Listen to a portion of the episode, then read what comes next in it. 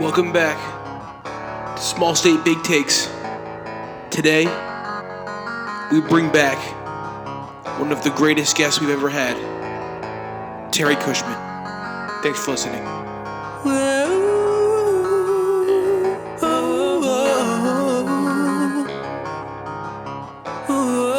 Hey, welcome back to Small State of Big Takes. This is episode 198. No opening take because we're getting right down to business. The one and only, I think this will be three time guest, Terry Cushman has made his way somehow back onto the podcast after we scored no more. But here he is, Terry. Welcome back. Happy to have you on again. It's good to be back. Like talking baseball. So Wow. Terry, I want to say before we get started here, this has been my dream for a long fucking time to have you back. You, I swear to God, like top five people I want in this podcast to come through. Terry Cushman is probably number two behind Scooter Gennett right now. we made it happen. My homies, Gilly was ready for it. Ollie, I don't know if Ollie's ready. Josh is always prepared. But Terry, Sometimes. how the fuck is life? You've moved since we've talked to you. Uh, I just want to know what's up. The, the room you're in still has that Yankee with the slash through it thing going on. Oh, But- that's my Picasso. No, I'm never getting rid of that. My cable guy, I think I told you this once, tried to buy it off me. I'm like, no, that's uh, you know, untouchable. It's So- beautiful. awesome. Yeah. I haven't really done much with the man cave. Like we just moved in. We're still buying oddball furniture and all that. We we moved from a uh I think it was like a 300 something square feet one bedroom apartment into a 1500 square foot house, which isn't huge, but it's only two of us. So Perfect. Right. 300 square foot apartment. it was tiny. Yeah. Wow. tiny. What you always saw was the corner of my living room, like one flag and then the, the Yankees flag here with the circle through it.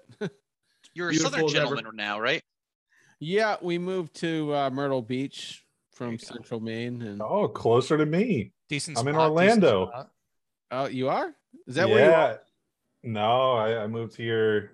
Oh man, I don't even know how long I've been here. A year, a year and a couple months. Oh, okay. So yeah. You- the heat isn't killing you? No, no. Dude, I work outside every day. Okay. It's not killing me either, but it's uh, you know, it's in my face, you know, compared to what it was in Maine.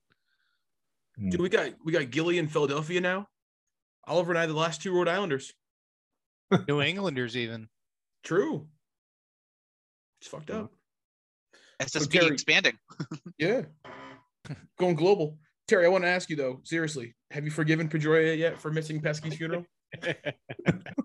you brought it up. I had to know. Uh, I mean, I i- if he ends up the manager of the Red Sox, my life is over. You know? So, Oh man. as long as that Oh. doesn't happen, I'm I'm good with Pedroia.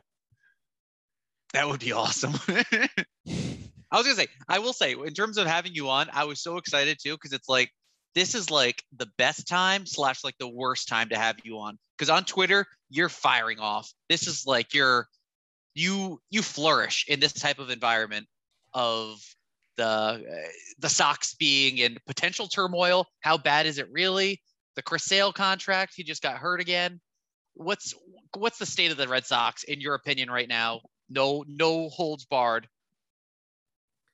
It's still the great unknown. I mean, the Bloom era has been uncomfortable at best. I know we got hot for a week and a half uh, in October last year after nearly blowing it in the final week. Um, but it, you know, it was a fun ride through October for as long as it lasted. And I, I just don't really know what to make of our short-term future. You got a lot of money coming off the books. Eovaldi's off the books. Um, JD potentially off the books. Uh, I'm drawing blanks right now. The price money finally comes off. Xander gonna- potentially. Xander, 99%. yeah, I'm almost positive that will be the case as well. So it, it's we're not going to have a deep free agency market next year, especially with starting pitching. So I just don't know where they're going to go. Michael Wacha has been a pleasant surprise. Nick Pivetta is up and down constantly. I think that's just what his career is going to be. Chris Sale, I think, ultimately will end up in the bullpen. Uh, you know, this isn't what happened the other day, wasn't a wear and tear type thing, but I mean, how many pitchers in the history of the league have have fractured their rib throwing a pitch?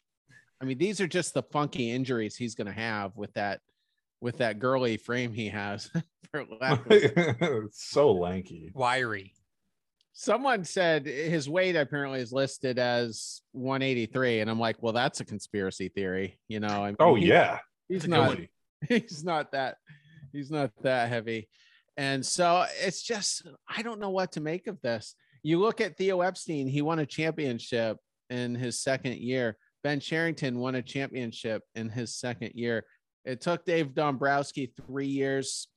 This is Chaim bloom's third full season he got hired in late 2019 so he's definitely taking the long way and eventually you'll have Casas up, you'll have Bello up, uh, Nick Yorke. I'm hoping maybe in the second half of next year. He's still projected for 2024 though. So I think we're just it's just a waiting game. and it's a painful one because we're not used to that. So this year we're fucked. What do you think?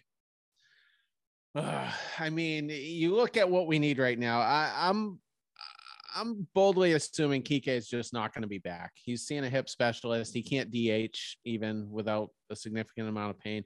So he's gone. So you need a center fielder, you need a right fielder, you need a first baseman, you probably need a right-handed reliever, and you might need a starting pitcher. There's just not enough prospects to to get all that in, in the next couple weeks.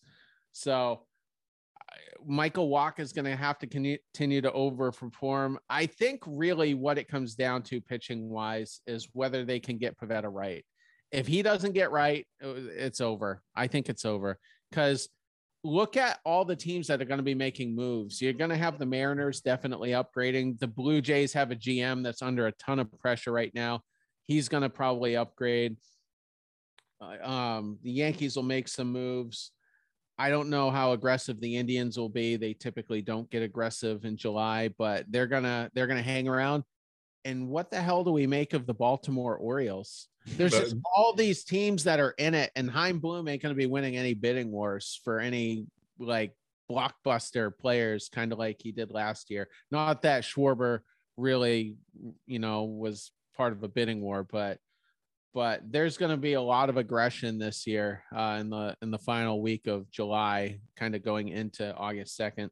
So I, he's going to have to surprise us. I keep waiting for this bloom magic, and I, I don't know if we'll see it this summer or not.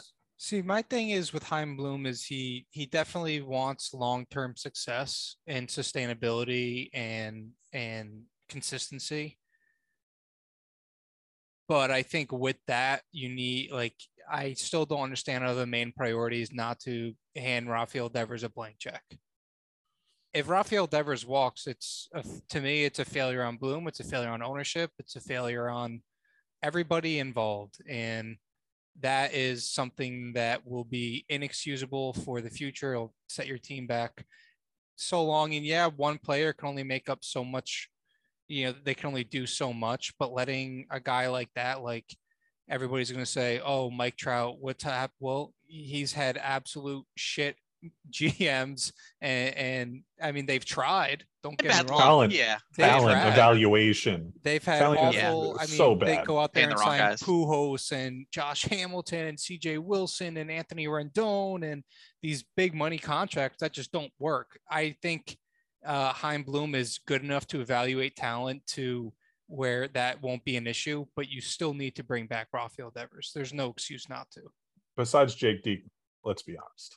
You definitely lost that that mean, uh, talent evaluation score That's on that one. one. He was a flyer though, right? One reliever. on no, a no, I veteran, get it. No, no, I'm just. I'm I was just all in on him, around, but- admittedly, initially. I was like, man, this guy's the closer. Now it's like, oh was god. I, I was referring much more to okay, who did he get in this trade for Benintendi, a guy who has like an ISO under of hun- under 100. He got Josh Winckowski and and other pieces and Franchy Cordero, who looks like he's back to his 2021 self at this point. But 15 Winckowski- Ks and 16 at bats. yeah, he's looked awful in July. Uh, but but gonna- like when Winckowski, he's, Terrible. he, I I I think he's got a future here and.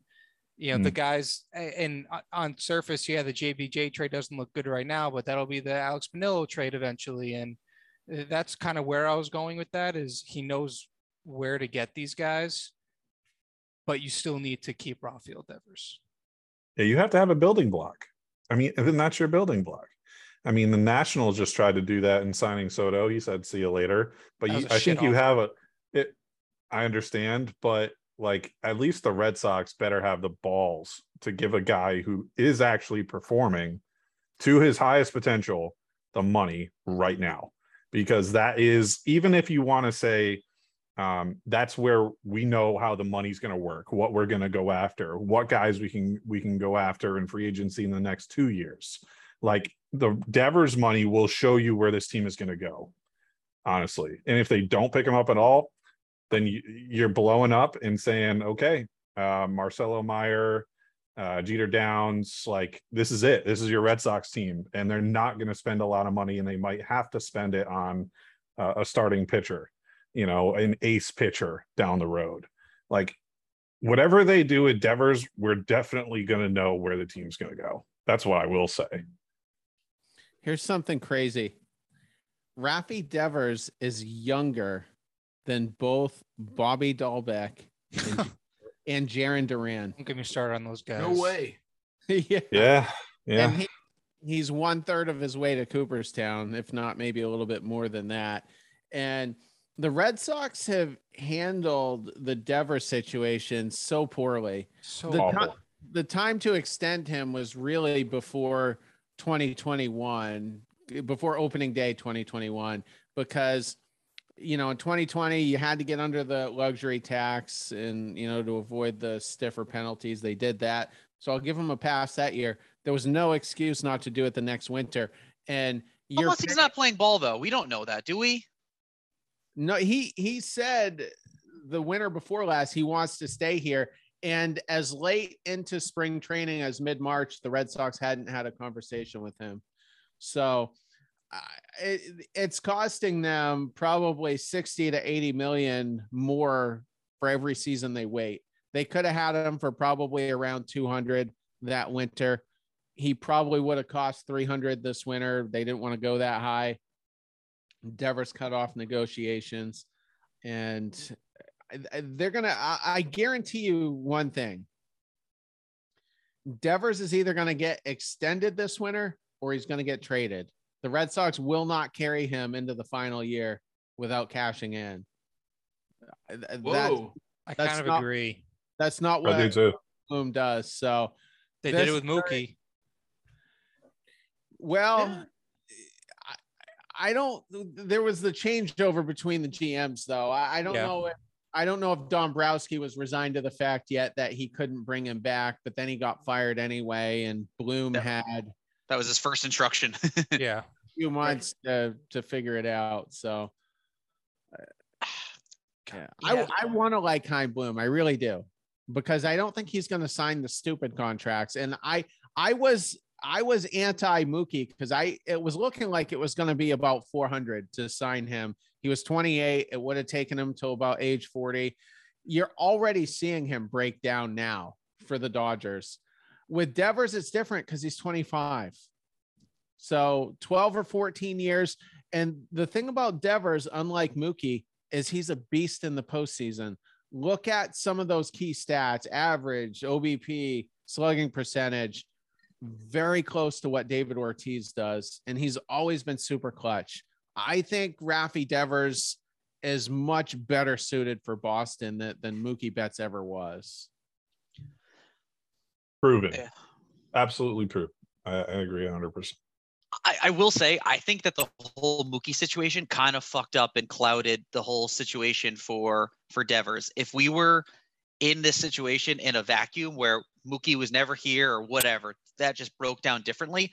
I think it's a different line of conversation with Devers. That's where it's like, I, I know you said, what last year maybe we could have gotten him for 200 million. I think that's pretty optimistic. I don't think that Devers ever wanted to do the Ronald Acuna type discount, kind of fuck the market over, but just stay around and, and make a little bit more in this more money in the short term just to get his what 200 million, not even. Um, but I don't know. Do you? I that's what I think. Do you guys think that like Devers? I feel like he's talking to Mookie. He they've shared experiences of what it's like. Yeah, same with Xander. So it's kind of like the Red Sox are the bad guys, and unless you bend the knee totally to one of these players, I don't know if we're ever gonna sign them for a good deal realistically for these guys that have been here for a while. Yeah, I think Yeah. they're both gone. I think we're fucked. Xander's an interesting one because at the time of that deal, we were like, wow, that's a great deal. Like Xander looks like he wants to stay here. It- I mean, I thought it was pretty team friendly at the time. And obviously with this player option in here, it's it kind of was both ways, right? You're getting one of the best shortstops in baseball for a very reasonable price. And at the same time, he gets to go test the market again when he's 28, 29 years old or 30, however it was going to be. Still, you know, very good years right after the shortstop market is set we know what the shortstop market is with Seager, with Seager money. Um, Carlos Correa can cash in, is going to cash in this offseason again, too. So Xander one's a little more interesting. I, as much as I want both of them back, and I don't know if I'm in the minority there, like I just want our guys around. Um, if you have to pick one, it's Rafael Devers, no questions asked, especially because you have the middle infield depth in in the farm system. But it's just going to suck so much. And as far as this year goes, Kike is elite defensive center field. Jarren Duran, I can't like. I'm so done with Jarren Duran. I'm so done with him. I'm so done with Bobby Dalbec. I'm tired of these guys. I want. I I, I don't want to see him anymore. Jarren Duran's the worst offensive outfielder. I, I think he's worse than Kyle Schwarber. He's the. I think he's I'm the done with worst- Dalbec too. I think I'm over Dalbec. I would too. Du- And Duran's the Franchy. Duran's the worst offensive field outfielder with elite speed that I've ever seen in my life. And Bobby Dalbec is the worst defensive first baseman and hits 200 with no pop. I mean, what are how is Bobby Dalbec had the longest leash of any Red Sox prospect you can remember? Because I tried to think of a prospect that got this much time to prove it, and I couldn't think of one. It's it's crazy because first base theoretically should be the easiest problem to solve. Right? It's so Yeah. annoying. They just They've stick anybody out there so in some on some teams, and we can't even do that. You literally Devon did it last Moreland year. back. Oh my Dan god. Vogelbach, Rowdy Tellez just eating innings at first base, and we're like struggling to do anything. Oh my god, I would kill to have Rowdy Tellez on this team right now. Seriously. Five seconds, five seconds after Dave Dombrowski walk, walks in, he's like, "Well, Hanley's the first baseman now," and it worked fine for a while. And and we 2013 we signed Mike Napoli. We're like, "Are you guys sure about this?" Like, you know, uh, you know, he hasn't really done it, and he was fine. And so they've they've solved a lot of problems at at first place. Daniel Nava saw some time at first base, and Pedroia could have. No, smallest target I of all time. I think right now I'd rather have Christian Vasquez at first and Connor Wong behind the plate. Ooh, not? Uh, Honestly, dude. Especially Really? with all these pitchers that have been pitching to Wong in AAA, that chemistry's there, dude. Fuck it. yeah, I'm down. I don't care. I'm done with Dalbec. I'm all about it, and I'm sure Christian Vasquez would do anything to stay in the lineup every single day because he's actually hitting the ball too right now. He's seeing the ball very well. He is. He is. As So, like, I mean, yeah, we have Plawecki, which is a great guy, has great chemistry with some of the he pitchers. sucks though. But why not? I mean, yeah, the leash on Bobby Dalbec is terrible. Bring up Connor Wong then. Let's let's try the experiment again. You know, I think that's one of the best things they can do. I've been a huge proponent of that. He's had a couple of cups of coffee up here. He did catch Nathan Eovaldi for one game. Yeah. Really well too. Yeah, I think that was this season and it, it went well. Yeah. He hasn't uh, pitched well to Vasquez historically. I, I think, although this year he, it, it's been a lot better, but um, I'm all for Connor Wong, really. And the catching position, I, I just want a good game caller. That's that's Yeah. my big thing. You see Sandy Leon join the team in probably what May of 2016, and I think that was a big reason why Porcello won the Cy Young. He Mhm. just had a catcher he had great chemistry with. give me those guys all day long at that position. You know, I mean, I'd love JT Realmuto or Yeah. Yeah, right. but you know, those guys are so hard to come by and and yeah, this is a I, I picked this team to to win 85 games and I had them just short of the playoffs. June was fun because then we I think we got on pace for like 93 wins, but Mhm. you know that first two week part of July was so ominous because you got the Rays, you got the Yankees. We can't beat the division. And after such a strong month of June, I'm like, okay, that's going to be the test. The first two weeks of July are the test, and we failed miserably. So It also doesn't. I hate to use like the injury excuse, but I mean, in a series against the Yankees, you're throwing up Kutter Crawford, Josh Winckowski, and Connor Seabold, and Nick Pivetta, who historically shits his pants every time he pitches the Yankees. That sucks. Like Eovaldi is a huge part to this team as well. As we were saying about Nick Pivetta, I agree. He has to learn how to pitch to divisional opponents because that's where he sucks the most. And Eovaldi, eh, I I was encouraged by his his uh, last start. It was good to see him out there and get healthy. I was even encouraged about Chris Sale's first start. He looked really good against Tampa. He struggled early on against the Yankees, but uh, obviously that is a that's fucking gone now. So, like you said, now the rotation's a help. What the hell? Why do we even have James Paxton on this team? Like, Oh my uh, God. it's so frustrating. And health is definitely a concern. Um, Trevor, eh, but do you know they only have two players that have 10 or more home runs by the All Star break? They have no pop. Small ball team. but it's just Devers and JD. No, JD's not one of them. It's Devers and oh. Story. I was gonna say Oh. JD's got what eight or nine. He's, Yeah. I noticed Wow. that fantasy wise recently, where I was like, I was considering trading for him. I was like, what happened to his power, man? A lot of he's people- playing too. A lot of Well, people still have like that April Trevor Story in mind too. Like, yeah, he got off to a dreadful start, but since then, very respectable average. He's a second half player to begin with, and 15 home runs, second most on your team, playing a Gold Glove defense. I'm pleased with Trevor's Story so far. That's the least of my concerns. I mean, his health is a concern, but it's. I'm interested to see. I'm not interested. I I'm scared to see what is to come because you're at the All Star break and you haven't beat a divisional opponent in a series yet. Once, Not not once. Not We have 14 days, I think. I think we have 14 days after the break. And if we can't win one series, we're 100% selling, correct? Like a 100%. Do you want that though? Because again, based on the rest of the schedule, but- you could probably scrap your way to being right where we are. We're two games out of a wild card spot without really winning anything against our division. Are I you think our- like? What's your mindset there? Yeah. What do you want? I, I think our division is too tough in itself. Like, I think Baltimore, if they buy one piece or bring up DL Hall and he absolutely kills it, we're fucked. And if, you know, Toronto actually figures it out because they really need no pieces, they've just been playing t- terribly in some spots, we're screwed. Uh, Cleveland, same thing. If they buy one piece, if they buy something, Oh come on! I'm No, not I'm dead Guardians. serious. I'm I, also- I not. am I'm also I, in not this a situation. Baltimore, yeah, is, is they had a fun June, uh, you know, second half of June and July. But I mean, come on, let's not get ourselves with Baltimore being. I'm- a I'm hot legit about it. I'm in Baltimore all day. Let's go. No, they're not And making Cleveland. the playoffs this year. Stop it. Stop it. That Mariners, pitching- dude. they, Mariners they are are going so to the fight Mariners- the Red Sox. The Mariners, I'll give you. The Mariners are, are I think, are going to be, and they have the most proactive GM in the sport, probably. You know, that guy trades anybody and everybody at any given moment. Jerry but Dipoto. the- the the Guardians, the the Orioles. I mean, they're not going to be there by the end of September. Angels. What if the Angels decide No, to actually play awful. baseball? They're- They're selling. The the Angels. But I'm just saying, abysmal. in general, there's too many factors. There's too many teams that could actually be in this thing. That's my point. There's too many. But in the, that's the question though. Do you want to go three all out? Do you want to buy knowing that you might have an outside chance at a wild card spot where anything could happen? Or are you like, you know what? I don't think this team could actually make a run in the playoffs. I would rather sell and position ourselves to be in a, a better spot for the future. What's your If, what's your guys' if we inclination there? are if we are buying to win one series, I'm out. I'm I'm out. I want to win the World Series. You should want to contend in that way. If you if you don't believe that you are winning the World Series, you cannot buy.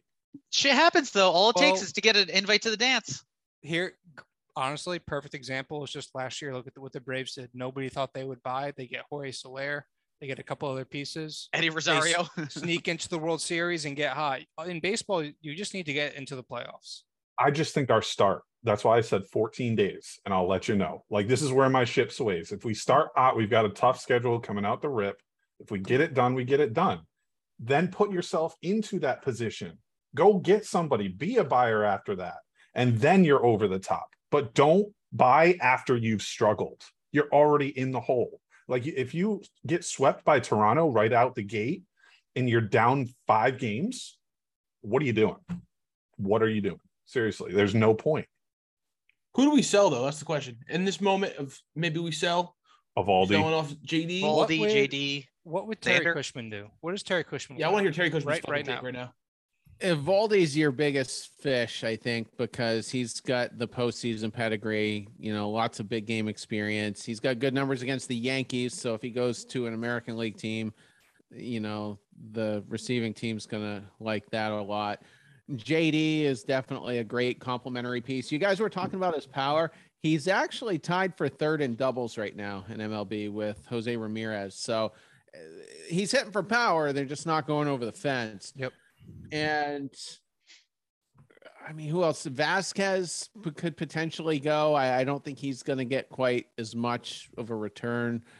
Uh, basically, all the rentals. Michael Wacha will probably end up on another team. I- Chill. there's no sense keeping anybody really. You get a lot of money, you can retool, you know, much like 2012 into 2013. And I- I'm hoping for some some way we we stay in it though, selfishly. You know, a lot of people think that you know, I love the the turmoil that I thrive off it. I mean, my delivery is intense when we're doing bad, but as a content creator, my numbers go down as the team goes down. So uh, I want to be competitive here.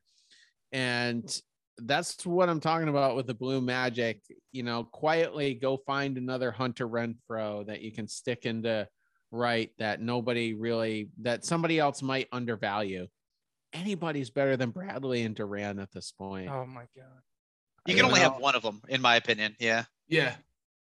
Yeah, I mean, Uh, just make at least one move for the outfield, and just I think Josh Bell is shooting for the moon because he's going to cost a lot, but that's that's the dream situation. There's still an outside chance you could get Triston Casas up at some point in September. He's just now he's probably about a week into his rehab, so uh, there's still a little bit of hope there, but but Franchy's not a big leaguer. He's a 4A guy. So is Duran. And I think a lot of people rag on the bullpen. I wouldn't hate it if we got another reliever, but if we you can just get pitchers to go five and six innings, I think Schreiber, Houck, and Whitlock, Yes. any I love combination, those three. any combination you want to run those guys out, I, I think you're good. And and you know, Diekman, look at the Yankee series here. Schreiber, Diekman, and Brasier all had two appearances each. And all of their first appearances, they were scoreless. And their second appearance, all three of them gave up multiple runs. So you got to try to not use these guys more than once in those series. And, and to do that, your starting pitching has to be a little bit more reliable. Mm-hmm. And, but I'm not as down on the bullpen as some guys. You could bring Bello back up as a reliever if you want to, and that could solve a problem. So I, I'm just, I'm just saying.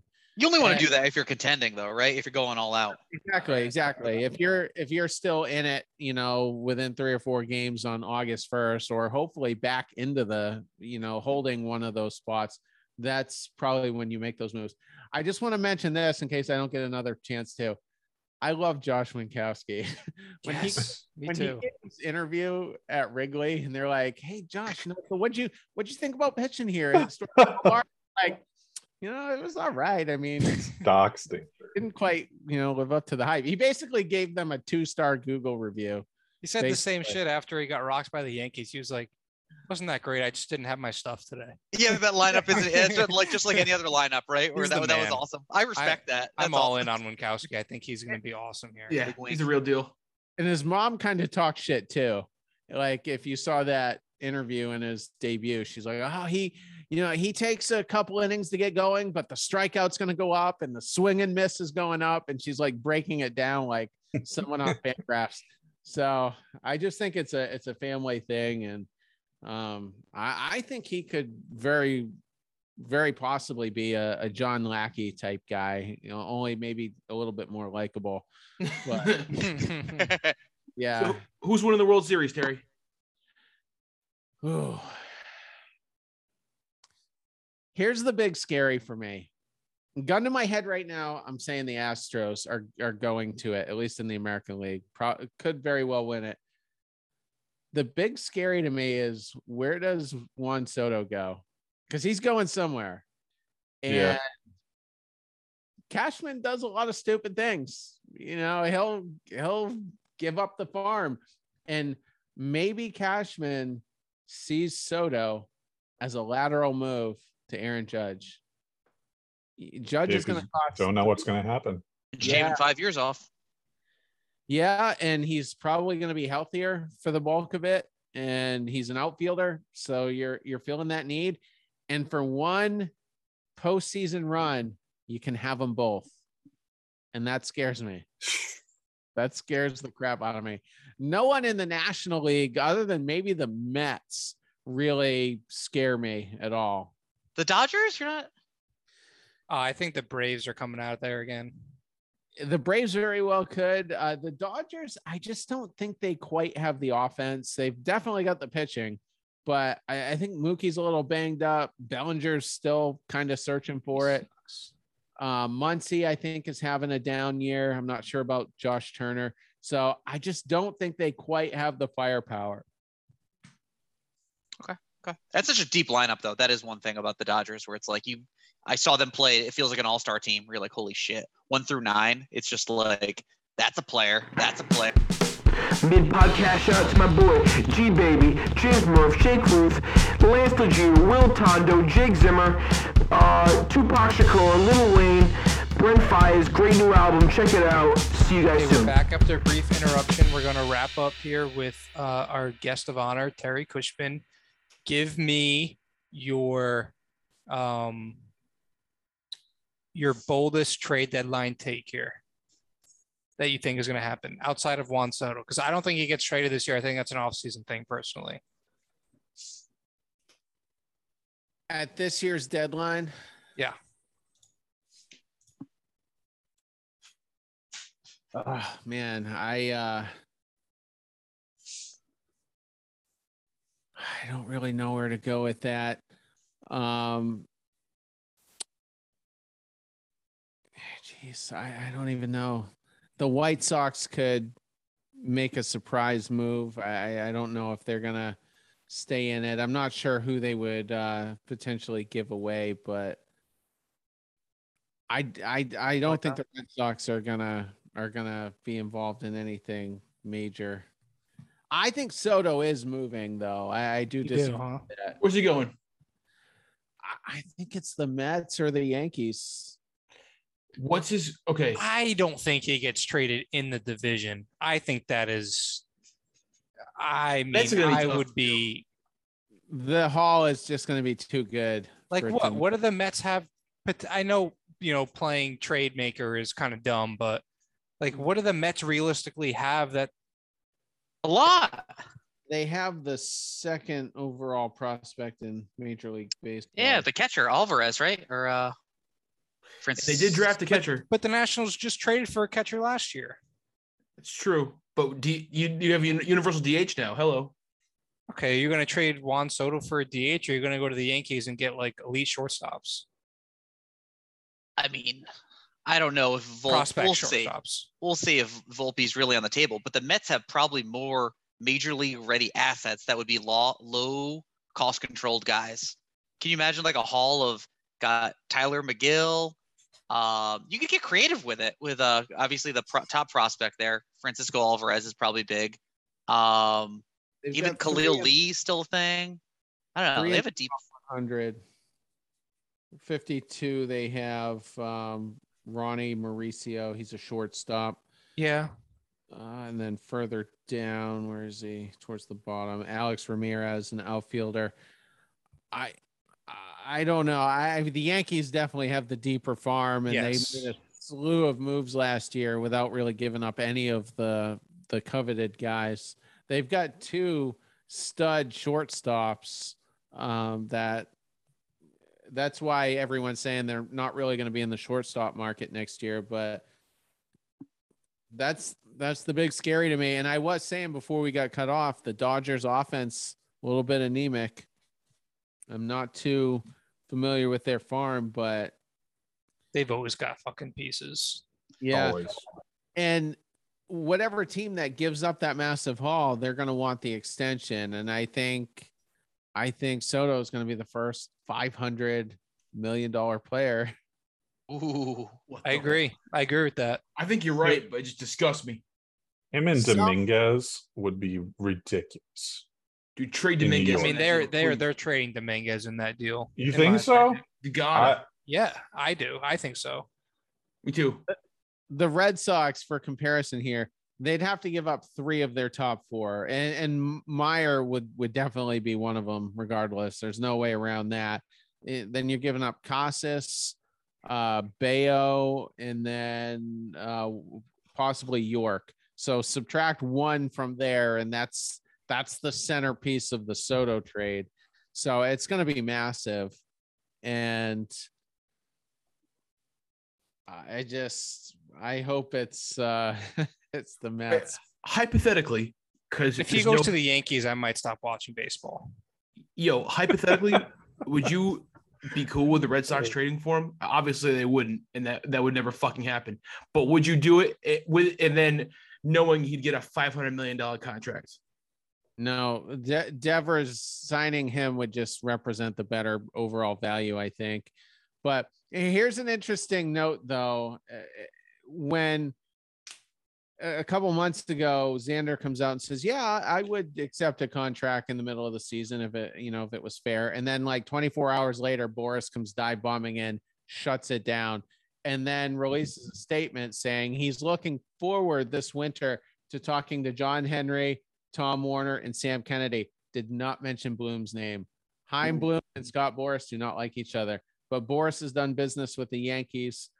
I think he's done business with the Dodgers. The Dodgers were in on Scherzer pretty pretty late in the game, so I think they're definitely willing to do business with Boras. But it's uh it's, it's going to be historic.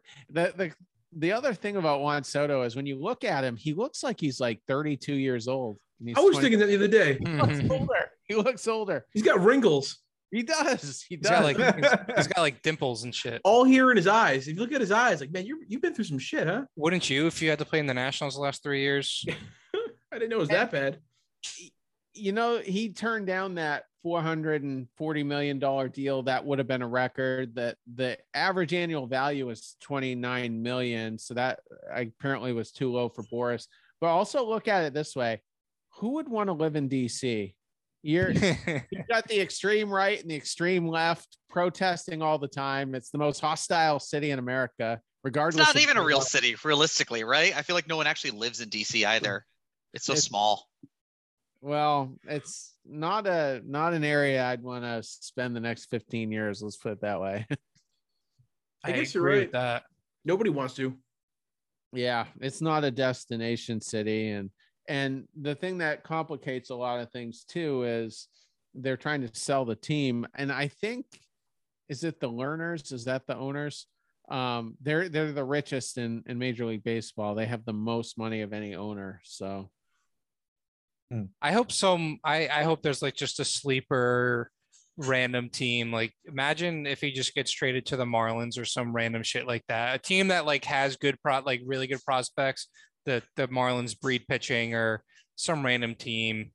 Um, I The mean the Pod, the Padres are always going to be thrown in the mix. I I He was I, talking about the Padres today. Did you see I that? I'd rather see him go to the Padres than any of the teams named above personally. Soto Soto was talking about the Padres.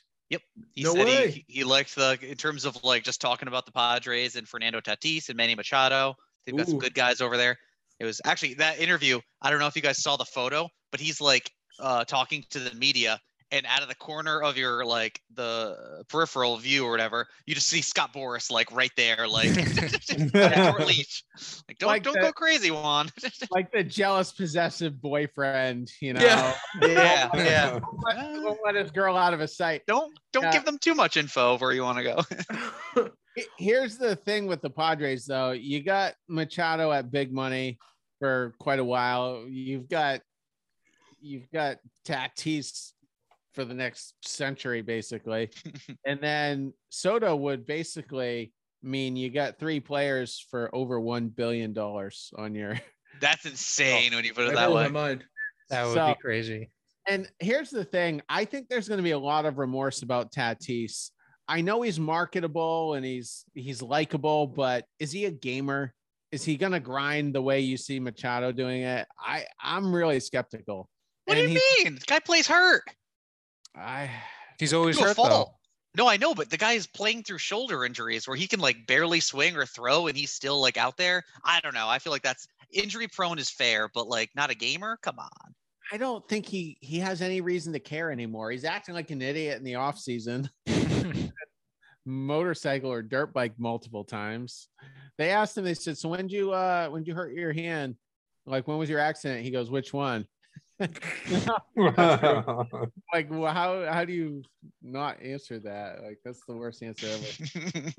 You know so i just i've got a lot of concerns and i know we all hate machado but i've kind of come to respect him a little bit. Like he's just He's really damn good. he wants to win. And when he got in tatis's face last year like at the height of their turmoil in the dugout i'm like he, he's just being a leader and yeah and there was another my favorite machado moment of the season was I think it was like the first week of the season. Blake Snell was pitching, and there was a someone. It ended up being a bunt or a swinging bunt, and it was going down the line, and it was clearly going to go foul. And Snell grabs it right before it does, and then the runner gets the first. And Machado's like, "You idiot!" You could just tell by his body language what you're doing. And I just, I don't know. Imagine having to be teammates with Eric Hosmer. That automa- automatically makes me respect Machado a little bit more, even though he ended. What? the Wait, Joy's wait. career. Where's the hate on Hosmer? Is he bad Oh, he's just Unwarranted trash. I. I just think he's terrible. He was good this year. He's been good. No, he stinks. What are you talking about? He had like a career year to the the start of the season at least. I don't know what Yeah, he's been doing he- lately. He hits well in April every year, and then he he's down to he's in two set. He's six home runs. The guy's the guy's I mean, bad. His ISO is way down, but still, I don't know. I feel like he's been better than expected, to be honest with you. Like he's not worth the contract, but talked about you know remorse again with another one of their signings. 700 WAR. You know, as a career uh, uh 700 OPS. You know, as a higher career OPS than that. Bradley, Doug Mirabelli. Give me a break. Is that true? yeah, that was a trivia question, Steve. Doug Mirabelli's career OPS is 724. That's, wow. That was a that was a bad one, and I remember a lot of people wanted the Red Sox to make that deal, and I I was never a big Mitch Moreland guy, but when we signed him, I was like, oh, thank God, we're not getting Hosmer now. he was the ultimate hedge year after year. I do miss that of just like, uh, one more year, two more years. Mitch Moreland. Ah, okay. All of our was- options are. and you know what? Over the past 10 again. years, Mitch Moreland's probably been your best and most consistent first baseman. Honestly, It's he probably true. always out outperformed his expectations. It's like, oh man, he's probably gonna fall off now. He was good before, but no, he kept bringing it back. I was never disappointed. 20 homers, clutch in the playoffs. It's got to be over for him, right? I just think he got he just didn't get signed, uh, Yeah. but it's probably out. over. Yeah, he'll he'll be uh he'll be in the bullpen uh bullpen. He'll be in the dugout Sunday managing. Yeah, So that- he- here's another one too. I know you guys are gonna hate this, but how safe is Alex Cora beyond this season? I think he's love it. This is why damn we have you on, Terry. This is why we have you on. I love it. I love the speculation here. Chaim Bloom I seems think like he's pretty safe.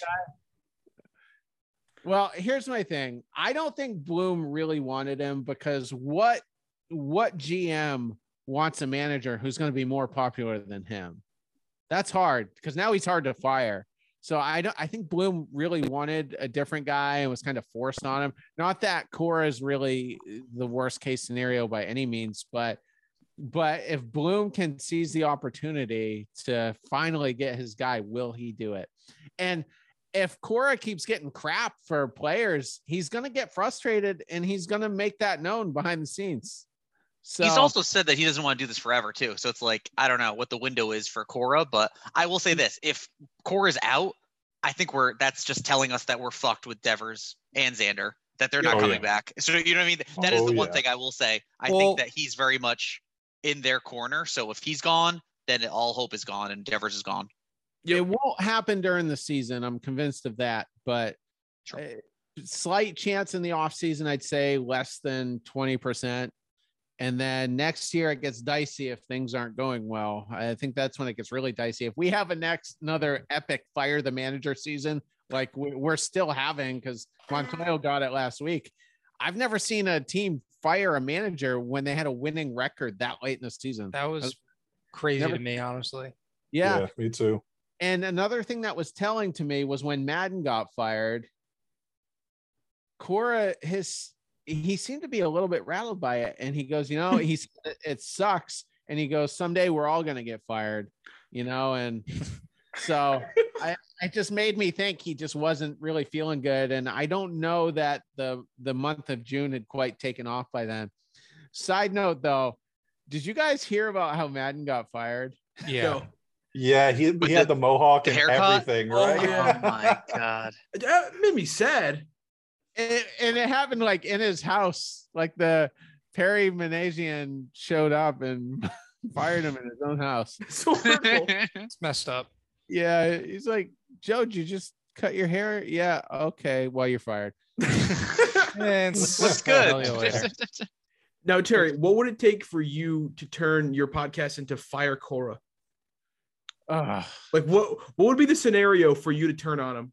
That would be crazy to me because back in the day, John Farrell, I think, just think he was unlikable. I don't think Yeah, Alex he's- Cora is well, really know. Could it unlikable happen? by. Uh, It doesn't have to don't know. happen, but I can't see myself I ever don't hating. know him. that I'll ever go there. I do get disgruntled. Like I hate the fact he gives guys just aggressively gives guys days off. Like Yeah. uh, just a couple years ago, Joey Votto played all 161 and finished runner up in the in the um, MVP race to Stanton. I guess that was probably about five years ago, but still, he wasn't super young at that point. And I just, I just get, I hate the way he babies players. I don't think, I don't think he's as tough on him like uh, like a Buck Showalter guy might be with the Mets. Like I just, I'd like to see him go a little bit more in the other direction with that. And there's just a lot of babying going on behind the scenes. And I- I was just asking myself the other day, I'm like, you see Tek all the time in the dugout, and he's the He wants it bad. planning coordinator. And I'm like, would he be a little bit tougher on the players?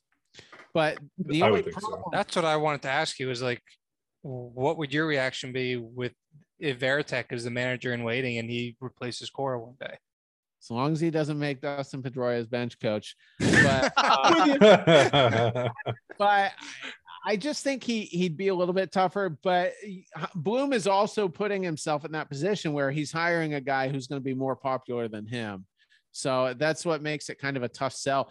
And I don't know why Tek just doesn't take a job with another team if he really wants to manage, because you see him like lugging these heavy like backpacks around and and you know he's grinding it out on the plane and i'm like he doesn't have to do this he's this celebrated baseball player who caught three no-hitters a part of two championships went at it with a rod I, I just and the funny thing with that was remember the post-game interviews and the i think it was the alcs him and a rod like talked for the first time Yeah. Like, Yeah. Yeah Rod was scared, wasn't he? He looked like a little afraid of Tek, yeah it was a little if I recall awkward. that correctly. I think it was more awkward for A Rod, but um, That's so But- funny. yeah. Have you guys seen Screwball on Netflix yet? No. Oh, you got to watch it. It's only like an hour and a half. and it's about the A Rod, um, the biogenesis scandal in 2013, 2012, whenever it was. Oh no, Oh, all, yeah. all the key players are in it though. The the steroid dealer, the whistleblower. Um, is it new? uh, a few years old, but I've Really? watched I it. didn't even hear about that. It's oh, it's so good. I've watched it like 20 times. My girlfriend gets mad at me. She's like, she'll see it in the recently played on Netflix. She's like, You watched it again, didn't you? And I'm like, Yeah, I did. And, uh, it's it's so good. Uh, You all the dirty details are in there, and it's just crazy. It- That whole thing went down because the steroid dealer screwed over the whistleblower on like a four thousand dollar debt, and because of that, Major League Baseball went up in flames because he was mad. He got stiffed. He ratted out the, you know, the steroid guy, and um, this Miami New Times writer you know, published the article and it was off to the races from there. But it was just, it was Is Jason really- Grimsley in it? I feel like he's like the Franz Ferdinand of the steroid era. He was the first domino to fall. I, I don't think He's the Franz Okay. Ferdinand. he began this World War One of fucking. but Terry, on that note, what is your all-time favorite baseball movie? I gotta go with Moneyball. Okay. Yeah, it's a good one. I love okay. Moneyball too. I didn't like fantasy baseball till I watched that. Now I, I'm in it every year. I suck. This is my worst year ever this year, but um, but I love you it. have uh, I've got a good team because there's only 12 uh, teams. So, I mean, everybody's got a good team, but um, I mean, Dylan Cease is my, is my top pitcher. I've got, uh, see, I can pull it up right now. Are- um, Are you one? uh, You strike me as a guy that would not roster Yankees out of principle. Is that is that true or no? No, I got Jameson Taillon. Oh, Oh, get all the hell outta Yankees, here. Come on. I've got Marcus Stroman, who's my second least favorite pitcher behind David Price. Um, I got Christ, really? Josiah Gray, uh, Taijuan Walker. That's not like the sexiest rotation ever. In the bullpen, I got Craig Kimbrel, Will Smith, um, and then I got Wander Franco. I took uh, Luis Robert as my first round pick. That's been a disaster. Uh, I Not thought he was kind of a, a sneaky Cy Young, uh, uh, excuse me, MVP guy.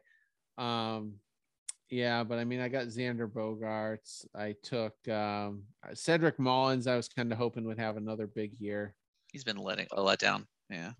I took Casas. I've been holding him since last year, thinking this would be the year, but it's been up. But yeah, I've, I've got a decent team. But I love those all trades that take all day. You know the the haggling, and I'm not going here, and then you go way off another scenario, but then it comes back to the original players. right. then the deal finally gets done. But yeah, Hey- that's my favorite part about fantasy. You mentioned Stroman's your second least favorite. So can you give us a top like three, le- like your least favorite and your most favorite players right now? I want to Uh, know. and then we'll let you go. Yeah, or top five. Just pop off of people you hate and love. I wouldn't put uh Price in anymore. I just, you know, don't think he's, yeah, he doesn't count. super relevant. But oh, even more insulting. I like it. it's true though. It is true. I- Stroman is just a bitch to me. I just can't, I just can't. He cries all the time, and then he's a punk, and then when he gets criticized about it, he just doesn't own it. Um, it's so hard because I've kind of softened up. Like uh, Machado, a few in there, before, I've softened up a little bit. I've softened up on Bryce Harper too, and I hated Harper, but when he took that ball in the face from the uh, the St. Louis pitcher, and then he texted him after the game and said, "Hey, don't worry about it. I, I knew it wasn't intentional." You know, you kind of start to win me over. Um, as far as my favorites, my favorite all-time non-Red Sox player, who I'm so sad never played for the Red Sox, is actually Justin Verlander. Really? Uh, and yeah, I, I just, dude, he's married to Kate Upton. Oh, come on. I actually like happening? have to play baseball. He doesn't have to. He's got these Batmobile looking vehicles in his garage, but he's he's on a plane, listen to some like 22 year old millennial punk outfielder problems that he thinks are problems. And uh, you know, why live this life anymore? But he does. And I, I love Justin Verlander. Uh, Max Scherzer is another guy. I, I think he gets a little too psychotic at times. That's why he hurt himself. I think he just needs to be a little smarter in his old age. Um, I'm trying to think of one more. I just I'm on the spot right now, so I'm not. I do think- wish that Scherzer would have a stint with the Red Sox. I think that'd be so fun. Another one, yeah. I I like him. He kind of bloomed late though. He wasn't really a beast until his late 20s and then it just there was no holding him back after that and his his record of health, he the dude's just a freak. And I thought Verlander was. He finally had Tommy John and I'm like, "Geez, how's he going to come back after, you know, that pandemic year and then um you know, much of uh, 2021 and he's just really bounced back. And yeah, I'm trying to think of a couple more. I, I was always a Buster Posey guy, but you know he retired. Um, I like that kid on the uh, Marlins, Chisholm. Oh, I could. I, okay, interesting. Yeah, I think he's he's awesome, and um, So you like Chisholm, but you don't like Tatis. Tatis win me over. I don't think Tatis okay. is a punk, so I'll say that Okay. much. All I right, just- all right, all right. I just question the, you know, the the effort a little bit. So Yeah. he could we could go the other way with Tatis real quick, but um, but yeah, that Padres team is pretty likable. So I, I don't hate them. And I thought getting Bob Melvin was brilliant. Yankees tried to get him a couple of years ago, but Oakland wouldn't do it. And you know, so the Padres get him. And Buck Showalter, man, I mean, how many teams are kicking themselves? He was he was out there for a few years, and everybody's like, "Oh, too old." Blah blah blah. He was terrible on MLB Network.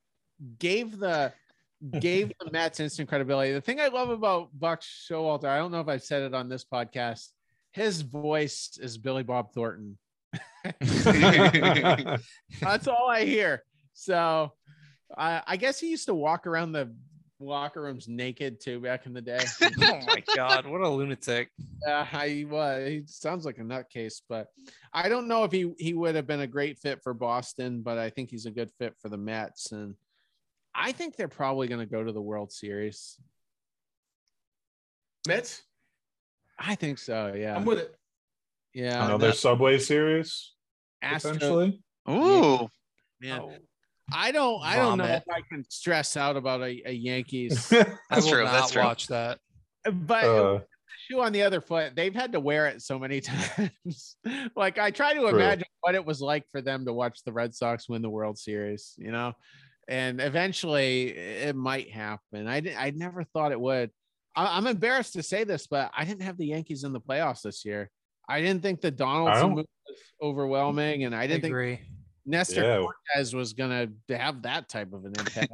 yeah, no one knew that. That's the That is- thing is their rotations drastically overperformed outside of like Gerrit Cole, who's doing what he does. But other than that, I think that whole rotation's been way better than expected, and obviously, Judges having an MVP year, so that helps as well. I'm rooting for that rotation for the next three weeks because I don't want them to add to it, and then they can crash all they want. I know Luis think they Castillo. I'm afraid that they're gonna get him. I'm afraid they're going to get well, especially with Severino going down. They're definitely going to make a move there now. I think Yeah. Just if wanted we to it's, trade- it's, it's got to be Montas or Castillo, right? Like those are the probably the two big names that'll be circulating around. Right. If they go Astros cheap, Jose Quintana. I would love them to get Jose Quintana, the next J hat for them. I want him to trade like at least one or two top prospects. I, I'm hoping Dominguez goes, man. Please. Because him in, in New York's going to be fucking scary. If it happens. Yeah. Hopefully, this is just kind of one of those, you know, overperforming years for them. I I want the clown show to come back. Like that ballpark is just unfair though. So And oh, sorry. I have trust issues with what kind of baseballs are using. Like you're gonna get conspiracy theories, and they kind of out there already. Maybe the Yankees are getting the juice balls, you know, and could be. uh, their opponents are hitting the same ones, but you know, I, I don't know. After this weekend, you might wonder. Yeah, yeah, See. and uh, I haven't checked in a few weeks, but the Yankees were like number one or two in home runs and then number like 28th in doubles. So That's It's- sketchy. That's Just- just that ballpark. It's half those home runs are line drives in like Fenway and like Matt Carpenter. Are we serious? Like, I mean, dude's literally putting up Babe Ruth numbers the last month and a half. It's ridiculous. I, I mean, He's that shit won't that shit won't keep up. He uh they they do have some type of magic to them this year. It pains me to say. I just uh, I they haven't proven shit to me to pit, Gerrit Cole pisses down his leg every big game he has so far uh, in the Yankees uniform. So that's where I stand, Terry. I know you got to go, so we want to thank you for coming on, taking some time out of your night tonight. Much more civil conversation than last time I think we had, um, and it was a great conversation. You're welcome back anytime. I think the Chaim Bloom era has kind of, you know, mellowed you guys out a little bit. You think We're so? always chill. Oh, okay. All right. All right. Wait till the off season. I'm sure we'll, we'll be we'll have some bastards of uh, Boston baseball in us. And we'll Yeah. especially we'll we'll have to keep in touch in terms of uh, as the the trade deadline approaches and we see what uh what the move is because I'm sure I'm sure We we'll each have a lot to say. If we're if we're buyers, uh, you know, we can do a quick segment if you guys want a reaction segment or whatever. Absolutely. Of course. Sounds good. Yeah. Awesome. Well, all right, guys. Thank you, Pleasure. See you on Twitter. right. Yeah. Well, Greatest place on earth, baby. horrible. Peace. All right. Cool. And again, that was Terry Cushman from the uh was it Bastards of Boston baseball I, podcast? I believe that is what it's called now. Yep. Um, surprise, and maybe to some people's surprise, one of the more popular baseball podcasts on that that's out there. You know, they regularly post the numbers, so good for him. He's succeeding out there. Like I said, I, I think I think Myrtle Beach kind of kind of calmed him down a little bit because that was very you know low energy, calm, realistic, rational Terry Cushman that we don't get to see that often. It was a I think it I didn't know he had it in him. That was a lot of fun to listen to. that, you know, that was good. I didn't. I, I was expecting like some hostility. Nothing, man. He was chilling. I thought he was gonna pop off on Chris Sale. Be like, that was the worst contract ever. Yeah, I know. he probably did feel that. I mean, we, we didn't really go into that too much, but no. Wow. That was great though. That was good. Another one down. Hey, wait, was that 198? That was 198. So we're two away from 200. Who do we need on for 199 before we pop off for the party? I don't know. We just, I just, we got to start slinging out DMs. Cushman was someone I did not expect that we'd ever get on. We should try to, uh, we should reach out to new people and old people. I think we should just. This is me. We should have a round table, and Yeah. literally just sling on Twitter, uh, tw- Twitter, Twitch, everything, everything. what is? Carabas, Middlebrooks, Cushman. Could you imagine Cushman and Carabas on the same planet? make it happen in our Scooter pod. Gennett. Kitty gaming. Whole squad. I don't know. We've had them all. Pat Light. Will Middlebrooks. Uh, yeah, yeah, exactly. Or I think somebody that new. night, I think that night we have to do kind of similar to what we did last time. Just say like, hey, we have our 200th episode. Want to come by? Just send it out to a bunch of people. It worked last time. Cespedes Family Boys. Family Yeah. BBQ. Absolutely. Just Is that- That's how. uh That's how like Carabas and a couple other guys came on last time. Is we literally just sent them that link that night. They weren't busy and they hopped on for a little bit. True. True. We'll cook up something. It'll be worth it. For sure, for sure. Do you guys have any uh wrap up takes here? I mean, we're watching the home run derby right now. Pujols is up. Julio, and like a dog. Julio Pujols almost- Rodriguez popped off. That was awesome. that was Hey, electric. you know what? Shout out to Corey Seager. That was a valiant effort. When your opponent hits 32 home runs in the first round, it's like fuck. And he he brought it to at least be within striking distance up until that final minute. He was like kind of on pace. He was. He did. His, he did his thing. Only thing about Corey Seager's swing is, is like it's like too long and majestic. You know, he's like a he's like a real hitter. Julio he's was- he's It's just like Acuna. Acuna spraying the ball all over the place, and it's like, sure, those are all hits, but right. dude. You know, Corey. Jose a- As much as the Corey Seager contract is unfathomable to you, Steve. You know he's like far and away leading shortstops and home runs. He's been one of the best hitters in baseball the Yeah. past month and a half. Dude's been unreal in a pitcher ballpark. That's one of the more pitcher friendly ballparks in the league now. I don't know if you guys knew that. His That savant dude- page is a lot of red. Oh, Dude, a lot of I red. freaking Nasty. look at. I did a like a little, you know, dive on his page the other day at Baseball Reference. I'm like, I just can't. I don't know what I'm missing. it's okay. He Doesn't might hit click- 40 this year. I He might know, 40. I know he might. He, he's I- a fucking great hitter. I know what it is. what. He's burned you in fantasy too much. I think you're right. It's a grudge. I, Have you Oof. rostered him a lot? I don't even. early I think, on. I his think you had like two or three stints with him uh, like four or five years ago where he was like Really? showed peaks but had a lot of valleys, got hurt a lot. He never did uh, like zilch for me. I had him as a rookie and I traded him to Nate Rooney and I regretted it so much. I was so afraid that he was going to be like, I don't know, the, the, a, a top five perennial guy. I was like, oh no, it was the right move, but still. He might be that really good, but I, I like I have a mental block actually with him. Like, like sometimes like I understand like guys are good, like but I hate him. This guy, I'm like I don't believe still, and then I see his stats. I'm like, fuck, he's doing really well, but I still fucking don't believe. Yeah. quarter Shortstop is just so deep too. That's what's tough, especially fantasy wise. How are you gonna give quarter billion dollars to that guy? Still, I don't give a fuck. I- I- How? Quarter billion. Would you rather have him or Correa at that money?